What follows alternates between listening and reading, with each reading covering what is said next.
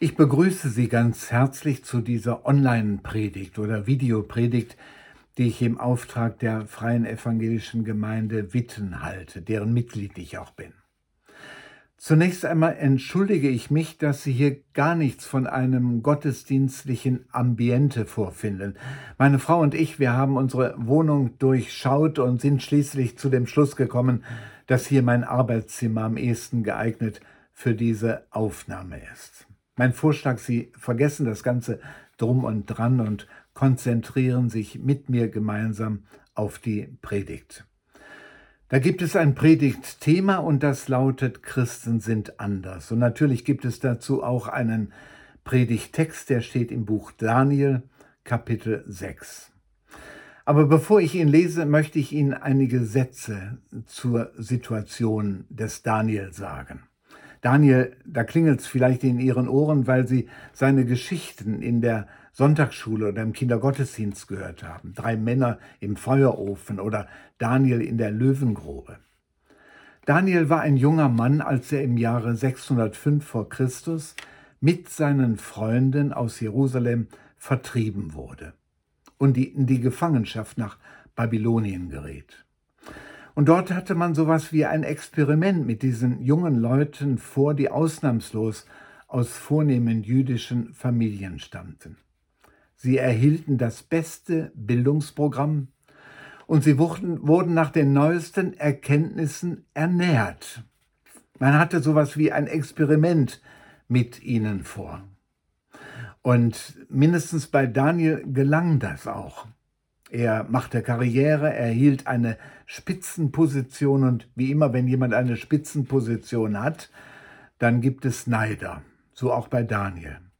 Sie suchten den damaligen Machthaber, den König Darius, auf und machten ihm folgenden Vorschlag. Sie sagten, Darius, lege eine Zeit von 30 Tagen fest und während dieser 30 Tage darf niemand zu einem anderen Gott beten und ihn um etwas bitten, als allein zu dir. Und dem Darius gefiel das und er machte dieses Gebot öffentlich. Und genau da setzt unser Predigtext ein. Daniel Buch Kapitel 6 Vers 11. Als nun Daniel erfuhr, dass ein solches Gebot ergangen war, ging er hinein in sein Haus. Er hatte aber oben in seinem Haus ein offenes Fenster nach Jerusalem. Dreimal am Tag fiel er dort auf seine Knie, betete, lobte und dankte Gott, wie es auch schon vorher seine Gewohnheit war. Drei Fragen zu diesem Thema Christen sind anders. Erstens, anders als wer oder was. Zweitens, worin sollten Christen anders sein? Und die dritte Frage, woher beziehen Sie, also die Christen, die Kraft, anders zu sein? Ich gehe anhand dieser Fragen vor und starte also mit der ersten anders als wer oder was sind Christen. Und da müssen wir noch einmal auf Jerusalem sehen. Der Name dieser Stadt hat ja einen guten Klang, vermutlich auch in Ihren Ohren. Bibelkenner wissen, er taucht im Alten und im Neuen Testament immer wieder auf. Bis auf den letzten Seiten der Bibel ist das so. Aber gemessen an Babylonien war Jerusalem Provinz. Das muss die jungen Leute umgehauen haben, als sie zum ersten Mal in dieses Land Babylonien kamen, allein die Architektur. Wenn Sie mal in Berlin sind, dann suchen Sie am besten das Pergamon-Museum auf, eines dieser bekannten Museen auf der Museumsinsel. Dort ist das Ishtar-Tor eins zu eins nachgebaut, ein großes Tor aus diesem babylonischen Reich damals. Elf Meter hoch, 28 Meter breit, gebraut, gebrannt aus wunderbaren blauen Kacheln. Und es gab fünf solcher Tore. Und aus den Ausgrabungen wissen wir, welche ungeheuren Ausdehnungen diese Stadt hatte. Das war wirklich gewaltig. Dazu kam eine hervorragende Bildung. Es gab eine Schrift, mit der man sich verständigen konnte, die sogenannte Keilschrift. Es gab schon sowas wie eine Wissenschaft. Man versuchte die Sterne und den Weg der Sterne zu deuten. Aber was das eigentlich Gravierende für diese jungen Leute gewesen sein muss, sie waren ja in Jerusalem, in Juda aufgewachsen. Das war ein frommes Land. Die ganze Gesellschaft versuchte mehr oder weniger nach den Geboten Gottes zu leben. Jetzt lebten sie zum ersten Mal in einem heidnischen Land, das nach ganz anderen Kriterien und Gesetzen funktionierte. Schalten wir bei unser Leben heute ein. In welcher Gesellschaft leben wir? Nehmen wir auch mal die Architektur. Also wenn Sie in Norddeutschland unterwegs sind und sich Städten wie Lübeck oder Wismar oder Rostock nähern, dann gibt es eine Skyline, die ist nach wie vor von christlicher Architektur bestimmt. Denn das Erste, was Ihnen dabei auffällt, ist die Dominanz großer gotischer Kirchen und vor allen Dingen der Kirchtürme. Wenn Sie stattdessen in Richtung Frankfurt am Main unterwegs sind, sind es die großen, gewaltigen Bankgebäude, die das Stadtbild prägen. Allen voran die EZB, also dieser Koloss der Europäischen Zentralbank, eine reine Machtdemonstration. Und wenn Sie an die Bildung heute denken, ich gehöre zu den Leuten, die ganz glücklich sind, dass es Fernsehsender gibt, wie Phoenix oder Arte mit wunderbaren Dokumentationen oder Filmen über das Universum, über den Kosmos, über einzelne Tiere und so weiter. Sie werden aber in diesen Filmen nie den Satz hören, dass es um ein Universum geht oder eine Welt, die Gott geschaffen hat. Wenn es etwas Staunenswertes gibt, dann wird gesagt, das hat die Natur geschaffen oder die Evolution. Also im Klartext, wir leben heute in einem heidnischen Land. Ich sage das ganz sachlich, ohne jede Abfälligkeit. Aber wir müssen uns das bewusst machen. Der große Mainstream, also das, was die Mehrheit denkt, wird nicht von christlicher Ethik bestimmt, sondern läuft nach ganz anderen Gesichtspunkten. Und da kann man als Christ ziemlich alleine sein.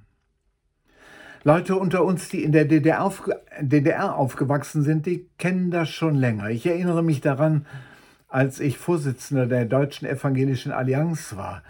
Da haben wir mal den Kardinal Meissner in Köln aufgesucht, auch andere Bischöfe, evangelische und katholische, um sie mit der Deutschen Evangelischen Allianz bekannt zu machen. Aber der Kardinal Meissner erzählte uns eine Geschichte, die habe ich nicht vergessen. Er war vorher in der DDR, zur DDR-Zeit Berliner Bischof und er erzählte uns, damals sei ein zwölfjähriges Mädchen zu ihm gekommen und habe zu ihm gesagt, Herr Bischof, in meiner Klasse bin ich die einzige Christin. Worauf er ihr gesagt hat, überleg mal, sind da nicht noch mehr? Und dann hat sie einen Augenblick nachgedacht und sagte plötzlich, doch, da ist noch einer, so ein evangelischer, ein evangelischer Junge. Worauf Bischof Meißner zu ihr sagte, siehst du, dann seid ihr schon zwei.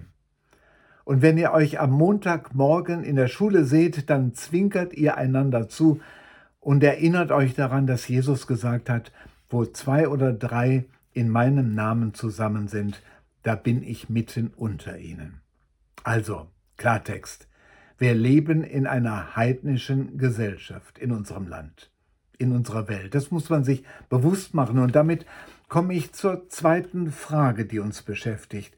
Worin sollten Christen nun anders sein? Das ist ja eine wichtige Frage im Verhältnis zu der Gesellschaft, in der sie unterwegs sind. Und natürlich schauen wir wieder auf Daniel beziehungsweise auf die Leute, die dieser ersten Wegführung, also dieser jungen Leute von Daniel folgten. Das waren große Teile etwa zehn Jahre später der jüdischen Bevölkerung, die nun auch nach Babylonien geführt worden, dort als Gefangene lebten und Minderheit waren. Und was macht eine Minderheit?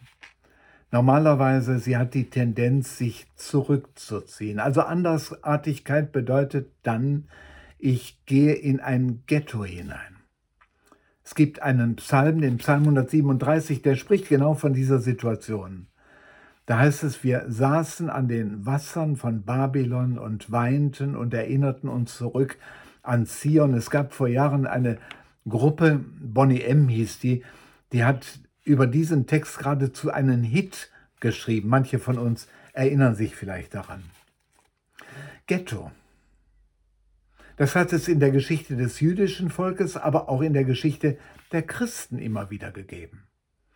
Also Sie wissen vielleicht, es gibt einen orthodoxen Stadtteil in Jerusalem. Wenn Sie dort unterwegs sind, dann wird das Straßenbild vor allen Dingen von Männern in schwarzen Anzügen bestimmt. Und was noch mehr auffällt, sind die großen schwarzen Hüte.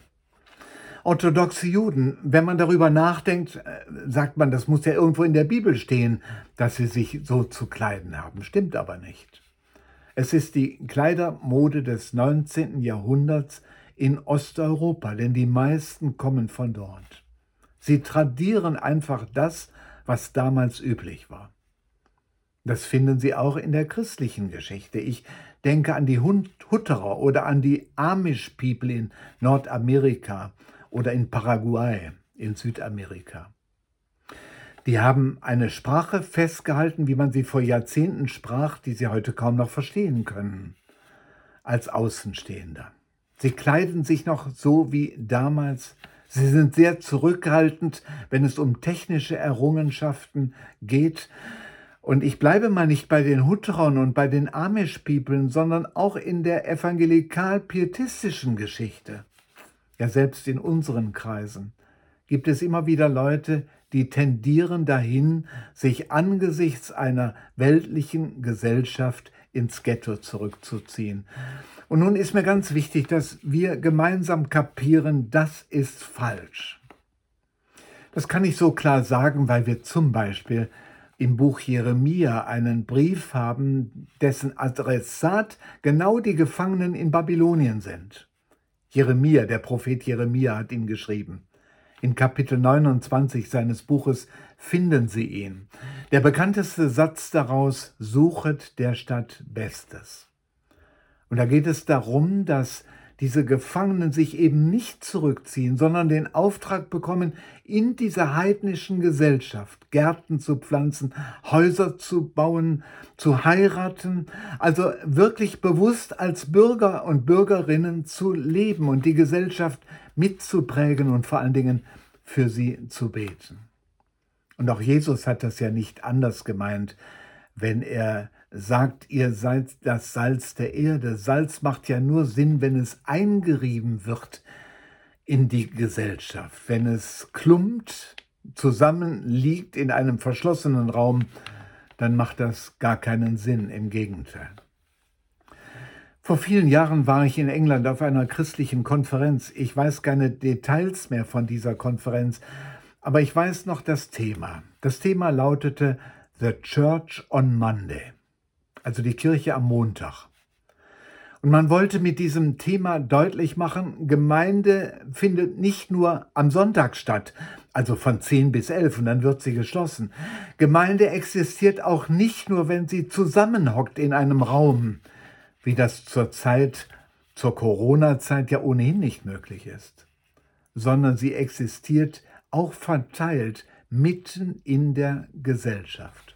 Das ist unser Auftrag und das macht uns die Situation der Juden in diesem Land Babylon und auch des Daniel bewusst, denn auch er lebte nicht in einem Versteck, er tauchte nicht unter, sondern wie gesagt, er hatte eine Spitzenposition, er brachte sich mit seiner Begabung, mit seiner Verantwortung, mit seinen Möglichkeiten in die damalige Gesellschaft ein.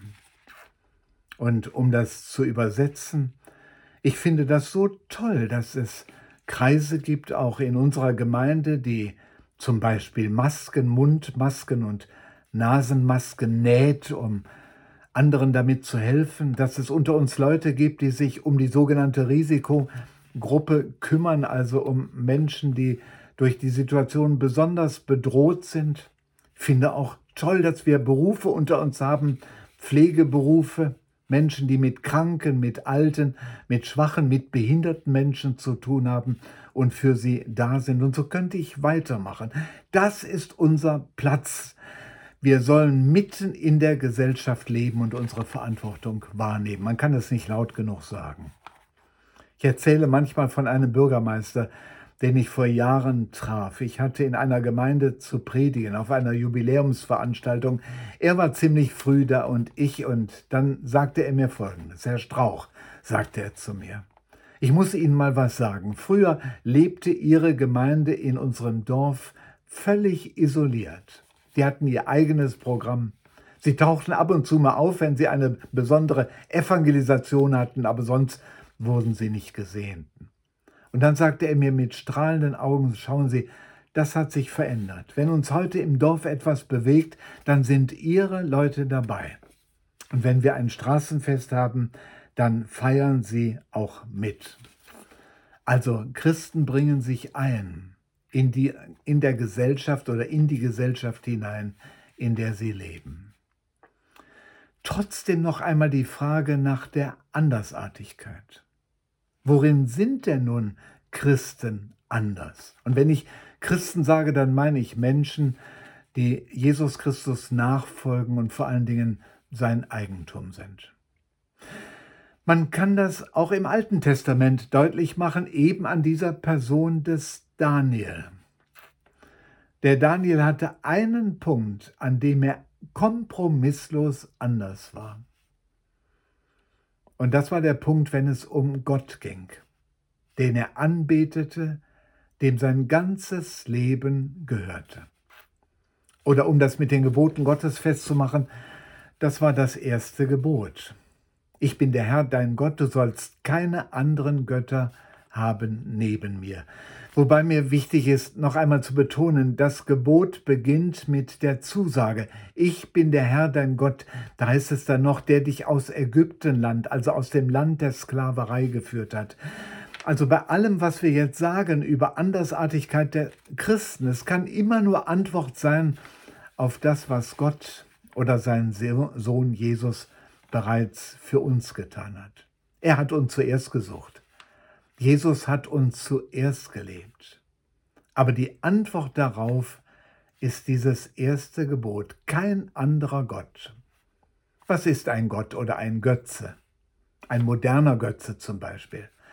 Ein Götze ist jemand, über den ich nicht bestimme, sondern der über mich bestimmt. Und eigentlich sollte ich jetzt aufhören zu predigen und eine Pause machen damit Sie darüber nachdenken können, was Ihr Leben bestimmt. Gott gehören heißt, ich lebe mit ihm, ich folge ihm nach, ich liebe auch nur ihn. Ich sage das ganz bewusst, das taucht ja dann im fünften Buch Mose Kapitel 6 auf, das Schema Israel, also dieses höhere Israel. Du sollst Gott deinen Herrn lieb haben, von ganzem Herzen, von ganzer Seele, mit aller deiner Kraft. Das klingt ziemlich stressig, oder? Aber das ist nur stressig, wenn man nicht begriffen hat, dass es dabei um eine Beziehung geht. Manche meinen ja, Religion, das ist so eine Sache, ein Gegenstand. Aber es geht um eine Beziehung. Darf ich Ihnen mal was ganz Persönliches sagen? Egal wer Sie sind, ob Sie mit Gott leben oder nicht, aber Sie sind geschaffen, um diesem Gott zu gehören, um auf seine Liebe mit ihrer Liebe zu antworten. Und je mehr sie das leben, auch im Alltag ihres Lebens, desto freier werden sie sein. Und damit bin ich aber bei meinem dritten Punkt, bei der dritten Frage, woher beziehen Christen nun die Kraft, anders zu sein? Und dann muss ich natürlich auf das offene Fenster des Daniel zu sprechen kommen. Er hatte ein offenes Fenster nach Jerusalem. Das klingt mal erst ein bisschen komisch, wenn man weiß, dass Jerusalem über 1000 Kilometer von Babylonien, also dort, wo er lebte, entfernt lag. Er konnte mit den besten Möglichkeiten Jerusalem nicht sehen. Aber ich glaube, es ging auch gar nicht um den geografischen Ort. Natürlich mag die Richtung gestimmt haben nach Jerusalem. Aber es geht bei Jerusalem schon in der Bibel, im Alten und im Neuen Testament, um einen Begegnungsort mit Gott. Wenn die Wallfahrer damals unterwegs waren und ihre Reiselieder sangen auf dem Weg nach Jerusalem, dann war die Freude nicht das Äußere, die Stadt, sondern vor allen Dingen dass sie dort Gott begegneten, dass das die Wohnung Gottes war. Darauf freuten sie sich und feierten die großen Feste Gottes. Also wenn ich das übersetze für Sie und für mich, das offene Fenster nach Jerusalem, dann geht es darum, dass wir Gott begegnen. Dort tanken wir auf für unser Leben mitten in der Gesellschaft, mitten in der Welt. Und die Frage ist, wie machen wir das? Daniel machte das dreimal am Tag. Ich zucke mal erst zurück, wenn ich das sehe. Ich weiß, als junge Leute haben wir uns immer gewehrt, so ein frommes Gesetz zu haben, also stille Zeit dreimal am Tag. Heute als älterer Mensch, was heißt als älterer, als alter Mensch, denke ich anders darüber. Mir leuchtet heute völlig ein, dass ein gutes Orchester die Instrumente vor dem Konzert stimmt. Oder übersetzt heißt das, dass bevor ich den Tag aufknüpfe, ich Gott begegne und mich von ihm einstimmen lasse auf den neuen Tag. Das macht ja Sinn. Es macht auch Sinn, den Tag mit Gott abzuschließen. Es gibt ja in der Bibel auch Abendlieder, etwa in den Psalmen. Psalm 4 ist so ein Abendlied und das schließt mit dem Satz, ich liege oder schlafe ganz mit Frieden, denn allein du, Herr, hilfst mir. Ist doch viel besser, mit einem solchen Wort in den Schlaf zu gehen, als mit irgendwelchen gewalttätigen Filmen oder pornografischen Filmen, die ich inhaliere und die dann mein Unterbewusstsein während der Nacht prägen. Es ist gut, eine Disziplin des geistlichen Lebens zu haben, auch für unsere konkreten Tage, auch für unseren Alltag. Dort bezog, von dort bezog der Daniel seine Kraft. Ich schließe. Christen sind anders, haben wir gesagt. Erstens anders als wer oder was. Daniel lebt in einer heidnischen Gesellschaft und bei uns heute ist das nicht anders. Zweitens, worin sollten Christen anders sein? Nicht indem sie sich in ein kulturelles Ghetto zurückziehen. Im Gegenteil, sie haben sich einzubringen in die Gesellschaft. Aber anders sind sie darin, dass es nur einen Gott gibt in ihrem Leben, nur einen, der das Sagen hat, nur einen, dem ihr Herz gehört. Und aus dieser Gemeinschaft mit diesem einen Gott beziehen sie ihre Kraft. Ich schließe mit einer kleinen Geschichte, die ich vor Jahren gehört habe. Da war ein Mann, ein Vikar, ein junger Vikar, der im Weigelhaus bei Wilhelm Busch war, dem damaligen Jugendpfarrer, und miterlebte, wie Hunderte von jungen Leuten dort zusammenkamen, miteinander spielten, aber auch das Wort Gottes hörten und beteten. Und dieser Pfarrer Wilhelm Busch hatte die Gewohnheit, nicht immer, aber sehr oft beim Gebet die jungen Leute zu bitten, niederzuknien. Und dieser junge Vikar erlebte das und sprach Wilhelm Busch eines Tages darauf an und sagte, das sind doch junge Leute, wir leben in einer modernen Welt, passt das überhaupt noch, die niederknien zu lassen?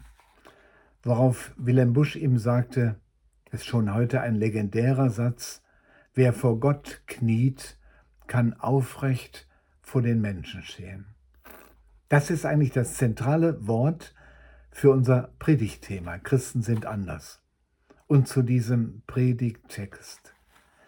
Wer vor dem einen Gott kniet, wer vor Jesus Christus kniet, dem Herrn aller Herren, und dem König aller Könige. Und wer ihm allein gehört, der kann frei atmen und aufrecht den Menschen begegnen, den unterschiedlichen Kräften, die es in unserer Gesellschaft gibt.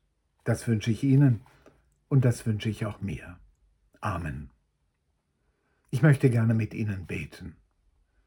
Herr Jesus Christus, danke, dass du jetzt hier bist, bei mir, in diesem Arbeitszimmer und bei jedem, der diese Predigt hört.